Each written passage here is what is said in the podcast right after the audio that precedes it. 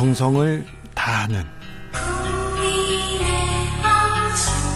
국민의 방송. KBS 주진우 라이브. 그냥 그렇다고요. 뉴스를 향한 진지한 고민 기자들의 수다 라이브 기자실을 찾은 오늘의 기자는 은지옥이요. 시사인 김은지입니다. 자, 오늘 준비한 뉴스부터 가볼까요? 네, 12구 이태원 참사 유가족 협의체 준비 모임이 꾸려졌습니다. 이태원 참사 희생자 유가족들로 구성된 모임입니다. 얼마나 모였습니까? 네, 67명이 지금 모여 있는데요. 앞으로 더 늘어날 가능성이 큽니다. 이제 이들의 목소리는 특히 이제 참사라고 하는 대형 이슈에 대해서 우리 공동체가 더욱더 귀 기울여야 될 목소리라고 할 수 있는데요. 네. 그래서 좀 더 적극적으로 좀 소개해 드리려고 합니다. 그렇죠. 목소리 들어야죠. 네. 들어야죠. 네. 성명서도 냈지요? 네, 어제는 여당 의원들은 정부와 여당이 유가족들을 외면했다는 사실을 왜곡하지 말라. 라는 제목의 성명을 냈는데요. 외면했습니까? 네, 이제 가족들이 느끼기엔 그랬다라고 하는 것인데 지난 1일에 만났거든요. 예? 국정조사 특별위원회 여당 의원들 전원이 그런데 유가족들 요청한 면담에 참여하지 않았다라고 지적했습니다. 네. 심지어 이제 일부 여당 의원들 같은 경우에는 그러니까 유가족 때문이 아니라 민주당으로부터 일방적으로 일정을 통보받았기 때문에 참여하지 못했다 이렇게 변명했다고 지적했는데 그게 사실이 아니다라고 논박을 했습니다. 네. 그리고 지난달 21일에도 비공개 면담을 했었는데 그 이후에 어떠한 소통 노력조차 없었다라고 하면서 심지어 그 있다가는 유가족들에 대해서 전체를 대변하지 않는다라는 식의 아, 그런 얘기했어요. 그건 좀 좀 너무한 거 아닌가요? 네, 가족들한테 상처를 주면서 이러한 발언들이 평가절하 유가족들의 목소리를 평가절하 하고 있다라는 지적도 했는데요. 네. 이제 마치 정부 여당이 가족들과 소통하려고 노력하는 것처럼 사실을 보도하고 있다면서 태도를 바꾸라고 촉구했습니다. 아무튼 정부 여도 여당이 미온적인 반응을 보인다면서 지금 유가족들이 목소리를 내고 있습니다. 어떤 어떤 점 이렇게 어, 요구하고 있습니까? 어떤 걸 밝히라고 얘기하고 있어요? 네, 밝히는 것도 밝히는 상인데 우선은 좀 기간을 늘려야 된다는 지적도 하고 있거든요. 당장 받은 시간표가 45일인데 지금 예산안과 경계 연계되면서 이 일정들이 잘 돌아가고 있지 못합니다. 네. 이러한 짧은 기간 안에 제대로 지금 진상을 밝히기 어렵다 이런 이야기도 하고 있고요.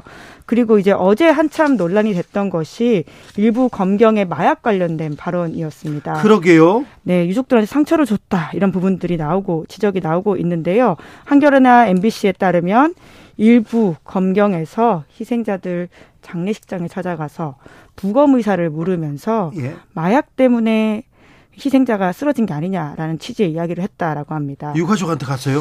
네, 부검을 권유하면서 광주, 서울, 경기 등지에 있는 희생자 유족들한테 검찰과 경찰이 마약 관련된 언급을 했다라고 하는데요. 정부에서 뭐라고 합니까? 네, 우선 광주지검에서는 이 말한 사실 자체는 인정했습니다. 하지만 이제 진상을 규명하는 차원에서 부검을 할 필요성이 있다라는 말을 그 검사 개인이 했다라는 취지의 해명을 하고 있고요. 검사 개인이요? 이게 앞뒤 말이 안 맞네요. 뭐 예.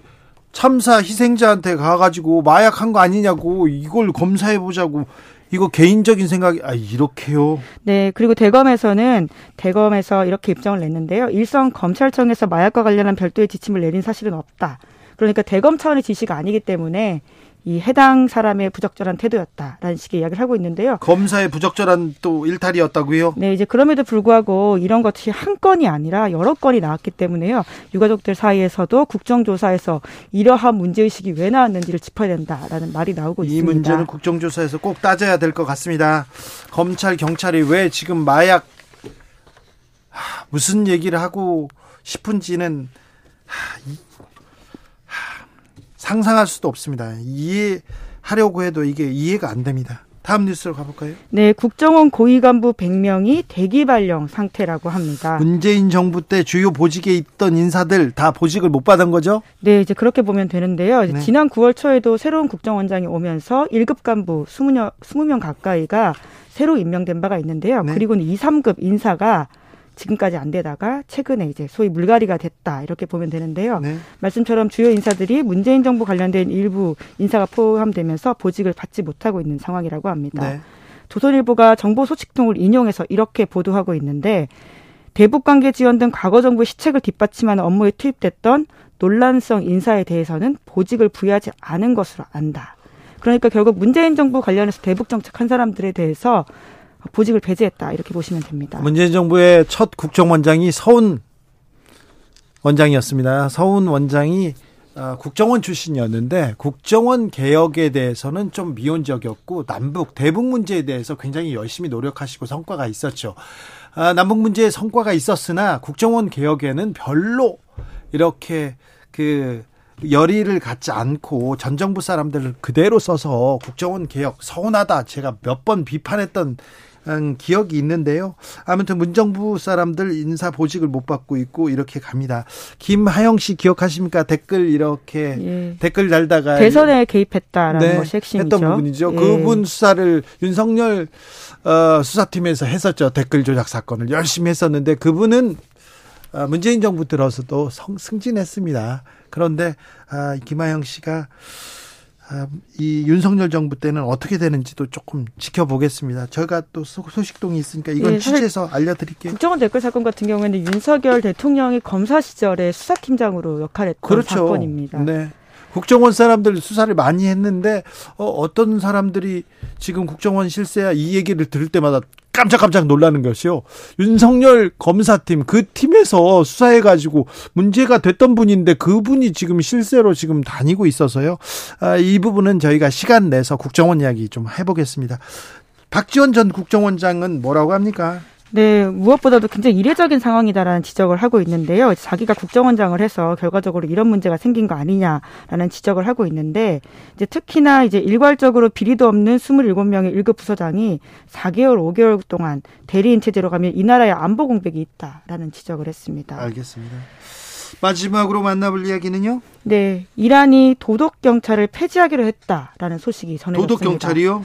네, 굉장히 좀 낯선 이야기죠. 경찰이면 경찰이지 왜 거기에 도덕이 붙느냐라는 생각이 들 수 있는데요. 여성 인권 탄압의 상징적 존재들입니다. 네, 그렇습니다. 이제 과거에 한국에서도 이게 뭐 치마나 머리카락 길이를 재단했던 적이 있지 않습니까? 90년대에 저희들이요 가방 메고 이렇게 종로나 명동 지나가잖아요. 그래서 가방 다 열어보고 주머니 막 열어보고 그랬어요. 그때만 90년대까지 그랬나요? 아 그럼요. 저 보고 이렇게 제가 명동에 친구하고 청바지 사러 갔거든요. 분명히 그날은 청바지 사러 갔습니다. 데모 아니었어요. 그런데 데모하게 생겼다고 잡아가고 그랬었어요. 불신검문을 그렇게 했다라는 네, 말씀이신 가방은 항상 붙였고요. 예. 네, 이제 특히나 여성에게 히잡을 제대로 쓰지 않았다라는 이유로 심지어 최근에는 이제 의문사 사건까지 있지 않았습니까? 네. 이것이 결과적으로 이란 내부의 반정부 그러니까 민주화 시위를 불붙게 했던 사안인데요. 그런데 이란의 반정부 시위, 민주화 시위는 어떻게 돼가고 있습니까? 네, 이제 그런데 지금 점점 더 상황이 커지고 있습니다. 그러면서 도덕 경찰 폐지가 일종의 언론 플레이다 이렇게 민주화 운동하는 사람들은 지적을 하고 있거든요. 네. 실제로 역할을 할 수 없는 검찰총장이 그런 이야기를 하는 것도 맞지도 않고 눈 가리고 아웅하는 거다라는 지적을 하고 있는데요. 어, 지난 5일부터 현지 시간으로 7일까지 4일 동안 동안 이제 총파업을 하겠다라고 밝혔고요. 그리고는 7일에는 군부 쿠데타 과거에 1953년 항거하다가 숨진 학생들을 기리는 날인데 이날 다시 집결하자 이런 제안도 하고 있습니다. 이란 축구 대표팀 고국 돌아가서 어떨까 걱정이 됩니다. 그런데 한국에서 히잡을 벗고 경기를 뛰었던 선수 고초를 겪는다는 소식도 있어요? 네, 클라이밍 국가대표 선수였고 제가 이 시간에도 전해드린 바가 예, 예. 있거든요. 예. 돌아가서 이제 큰 일을 겪는 게 아니냐라는 걱정이 있다라고 하는 것이었는데요. 실제로 큰 일을 겪고 있다라고 합니다. 어떻게 됐어요? 네, 집이 무너지고 불타는 영상이 온라인에 올라왔습니다. 이 네. 선수의 집이요? 네, 가족이 같이 살고 있는 집인데요. 무너지는 모습이 공개가 됐고 이걸 찍고 있는 신원 이상의 촬영자가 이렇게 이야기했는데요. 이 나라의 산 결과가 이거다. 메달을 몇 개씩 국가에 안긴 국가의 챔피언한테 일어난 일이다. 열심히 노력해서 국가 이름을 드높였는데 후추 스프레이 뿌리고 집을 부수고 떠나버렸다. 네. 라는 건데요. 물론 누가 언제 왜 철가 있는지는 아직까지 파악이 되고 있지는 않다라고 하지만요. 귀국하에서부터 계속 네. 괴롭힘이 컸었다라고 합니다. 이라는 친정부와 반정부 시자들이 이렇게 절반 단순히 히잡을 쓰지 않았다라는 이유로 계속해서 이렇게 정치 불안 이렇게 커져가는데 이란의 국민들만 피해를 보고 있습니다. 네, 이란의 평화를 빕니다. 이란의 여성들의 인권 그리고 자유를 빕니다. 아, 그리고 이란 축구 선수들 그리고 한국에서 경기를 뛰었던 이란 선수의 안녕도 빌겠습니다. 기자들의 수다 시사인 김은지 기자와 함께했습니다. 네, 고맙습니다. 교통정보센터 다녀오겠습니다. 김민희 씨.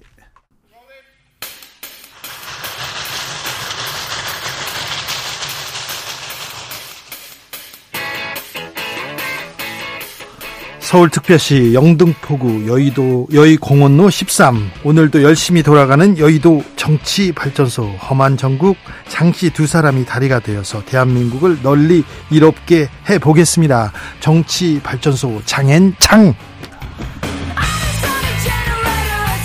자 정치발전소 장앤장. 우리가 자 의욕적으로 꾸민 새 코너입니다. 두 분 모셨습니다. 장성철 공론센터 소장 어서 오세요. 안녕하세요.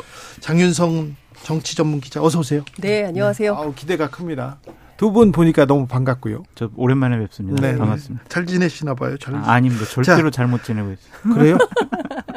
잘 지내셔야죠. 네. 네. 괜찮죠? 안 괜찮습니다. 네. 국민의힘 지지자들이 그렇게 싫어한다고. 아유, 큰일 났어요. 왜요?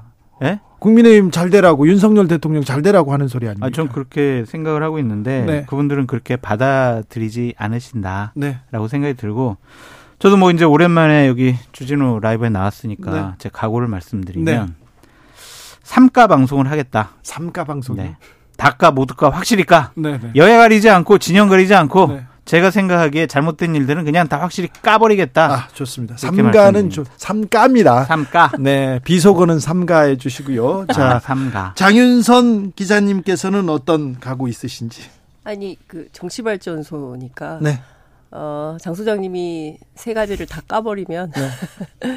관련해서 윤석열 대통령이 장 소장님의 말씀을 좀 귀담아 듣는 네. 귀감이 되는 방송이 되기를. 그러면 네, 저희가 바라면서 대통령, 을 네. 위해서 좋은 말 많이 방송. 해주자고요. 네. 대통령 헌정 방송이에요? 네, 아니 그렇진 않은데 아직 아직 그 정도는 아닙니다. 네. 그 정도는 아니고 우리 국가가 잘 되라고 우리가 좀 아, 지혜를 모아 보겠습니다. 윤석열 대통령 요새 관저에서 사람들 많이 만납니다.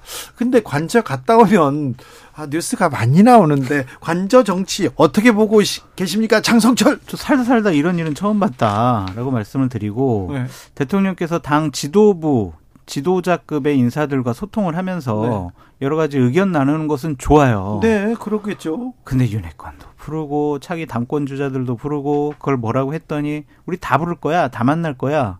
이거는요 국민의힘이라는 집권 여당 차기 지도부 면접 보는 것 같아요. 아 예. 음. 그러니까 이거는 상당히 큰 문제가 있다라고 보여지고 대통령실과 대통령께서는 만나는 게 뭐가 문제야? 우린 당무에 관여 안 해. 당무에 관여 안 하면서 지도부 될 사람들은 다 만나고 다니시고. 그리고 당권 경쟁 누가 해야 된다. 당 시기는 전당대회 시기 나오고요. 그 윤핵관들하고 그런 얘기 나누고. 음.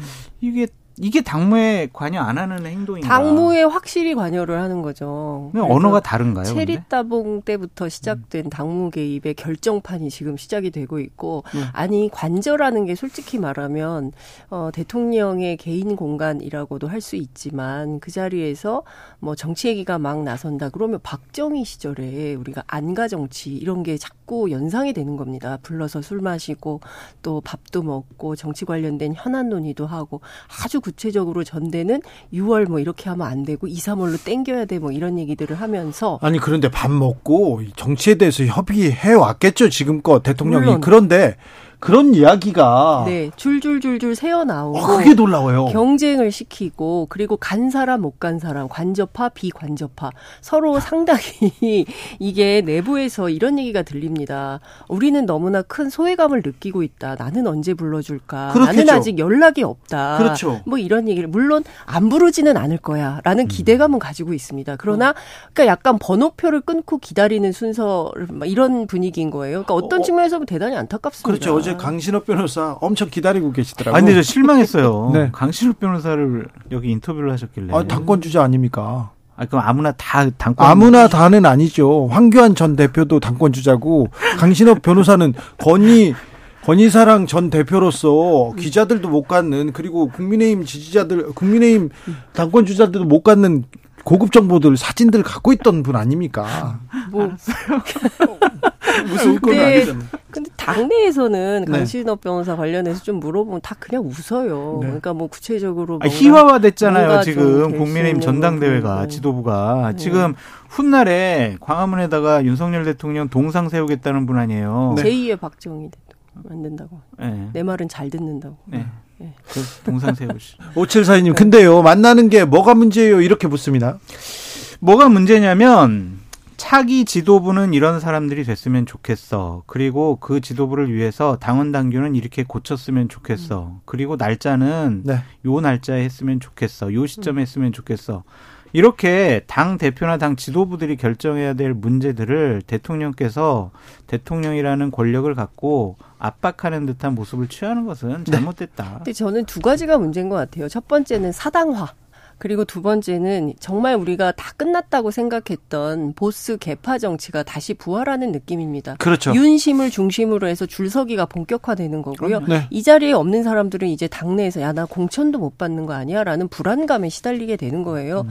그러니까 왜 대통령이 스스로 이런 정치를 부활시키는 것이냐 네. 이 부분에 대해서 당내에선 근데 문제 제기조차 못 하고 있는 거 아닙니까? 이 정도면 야 대통령 이 이렇게 하시면 안 됩니다. 어, 이거 좋은 정치 아닙니다. 민주정당 민주당에서 이런 일 있으면 안 됩니다라고 누군가는 나서서 얘기를 해야 되는데 아무도 얘기 못 하고 잠깐만 나는 언제 불러줄까 이것만 기다리니 국민의힘이 완전히 과거로 퇴행하고 있다. 이게 굉장히 우려스러운 겁니다. 그러니까 당무에 개입을 한다? 왜 개입하냐? 전당대회에 본인의 뜻과 의지에 맞는 사람이 지도부에 들어가는 것을 원한다? 왜 지도부에 그런 사람이 들어가냐? 2024년 총선 공천에 자신이 원하는 사람이 많이 공천됐으면 좋겠어라는 생각과 판단 때문에 이런 일이 벌어지는 거잖아요. 네. 박근혜 전 대통령 공천 개입했다가 실형받았어요. 음. 그런데 그러한 그, 일들이 반복되면 안 되잖아요. 그 수사를 윤석열 수사팀에서 또 했었죠. 네, 네. 네. 그렇죠. 그러니까 지금 보면 민주당 입장에서 보면은 반대파는 완전히 수사로 괴멸시키고 그리고 내 편은 확장시키겠다는 분명한 시그널인 거잖아요. 그러니까 반대파를 청산하고 자기들끼리 하겠다는 정치는 이게 정치의 온당한 모습이 아니다라는 비판이 국민의힘 안에서부터 나오고 있다는 거죠. 그 이제 이재명 당대표 까는 걸로 넘어가시죠. 아, 니요 잠깐만요. 잠깐만요. 잠깐만 여기까지만 갈게요. 어, 단독 국민일보의 단독 기사 인데 윤 대통령 한동훈 정치할 준비 안 됐고 지금 정치할 상황도 아니다 이런 보도가 나왔습니다. 음. 그런데 국민의힘에서 국민의힘 주변에서 한동훈 한동훈 합니다. 당 대표 차출설 계속 나옵니다. 지금 대통령은 현재 당권 주자로 거론되는 분들에 대해서 네. 주호영 원내대표의 말에 의하면 성의 차지 않는다. 라고 생각하실 것 같아요. 기본적으로 여의도 정치권에 있는 사람들은 무능력한 사람, 자신들의 권리와 기득권을 지키려는 사람, 돈과 관련돼서는 상당히 부정하고 부패한 사람들이라는 네. 인식을 갖고 계신 것 같습니다. 그렇기 때문에 본인이 정치판을 다시 한번 새롭게 리셋해보고 싶은 거 아니냐. 네. 그것이 나는 정치 경험이 없는 사람을 국민들께서 대통령으로 만들어주신 게 정치판을 새롭게 좀 구성을 해라라는 역사적인 소명의식을 줬다라고 판단하고 계실 것 같아요. 그렇다면 가장 믿을 수 있고 신뢰하고 능력이 있는 한동훈 장관 같은 사람이 가서 당의 당대표가 되고 그 사람을 통해서 여러 가지 공천을 한다면 윤석열 대통령이 생각하는 정치판의 물갈이가 제대로 될 수 있을 거야. 라는 생각 때문에 많은 분들이 한동훈 장관의 조기 등판설에 대해서 분석을 하고 있는 거죠. 근데 당내에서 제가 비윤계를 취재를 해보면 아니 대통령도 검찰, 당 대표도 검찰 뭐냐 이게. 그리고 상식적으로 맞냐. 그리고 그러면 우리는 전부 검찰만 못해서 정치하는 거냐. 이런 얘기도 합니다. 한동훈 어, 법무부 장관을 당 대표로 모셔와서 흥행의 성공 요소로 만들어야 된다라고 주장하시는 분들은 배지 떼고 얘기해라. 너무 부끄럽고 창피한 거 아니냐. 벌써부터 한동훈 장관 아니면 우리는 뭐 아무것도 아니냐. 이런 얘기들을 하고 있는 겁니다. 그러니까 당내에서도 한동훈 장관이 오는 것에 대해서 마뜩치 않게 생각하는 분들이 그렇죠. 은근히 꽤 많다. 그리고 그런 그렇게 되면 차라리 그냥 검찰당을 그러니까 국민의힘 간판 떼버리고 검찰당을 차라리 만드는 게 어떻겠냐라고 자주 섞인 얘기도 하시는 분들이 그러니까 계시죠. 옳고 그름을 떠나서 한동훈 장관의 조기 등판설은 그 정황상 가능성이 있는 게 삼각 편대가 한동훈 장관을 정치권으로 몰고 가고 있다. 지금 계속 밀어 밀어 들이 밀어내고 있어요. 밀어내고 있어요. 네, 정치권으로. 삼각, 삼각 편대가 그렇죠. 뭐냐면 대통령의 신뢰 그리고 여론조사 차기 지도자 하면은 한동훈 장관이 1등 나오잖아요. 네, 저 여권에서요. 네. 여권. 그리고 룰 개정. 음. 국민의힘 당원 당규를 개정할 거예요. 예. 그러니까 거의 뭐 100%에 가깝게 90% 당원, 10% 일반 국민 여론조사해서 전당대회 때 당대표를 뽑는 룰을 바꿀 겁니다. 그렇다면 한동훈 장관이 유리하죠. 등판할 수 있는 유리한 환경이 다 조성되는 거죠. 그런데 그것도 사실은 여론조사 비율을 늘려서 네. 그러니까 이를테면은 이런 거예요. 그러니까 저는 조금 어폐가 있다고 생각을 하는데 한동훈 장관이 필요하다고 하는 것은 영남 지역당의 한계를 넘고 수도권의 확장 능력을 가진 새로운 사람이 필요하다라는 거잖아요. 그러면 수도권 음. 민심에 맞는 정치를 해야 되잖아요. 네. 그런데 또 룰을 바꿔서 9대 1로 해서 어 국민의힘의 충성도가 높은 사람들 중심으로 당 대표를 뽑는다고 하는 거예요. 그러면 이게 말이 되는 거냐? 말이냐 막걸리냐?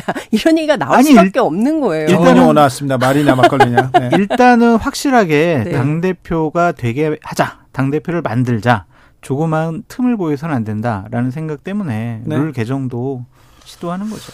한국갤럽이 지난 29일부터 이달 1일까지 조사했습니다. 자기 어, 차기 정치 지도자 선호도 조사에서 이재명 23%, 한동훈 법무장은 10% 나왔습니다. 자세한 내용은 중앙선거 여론조사심의위원회 홈페이지 참조하시면 됩니다.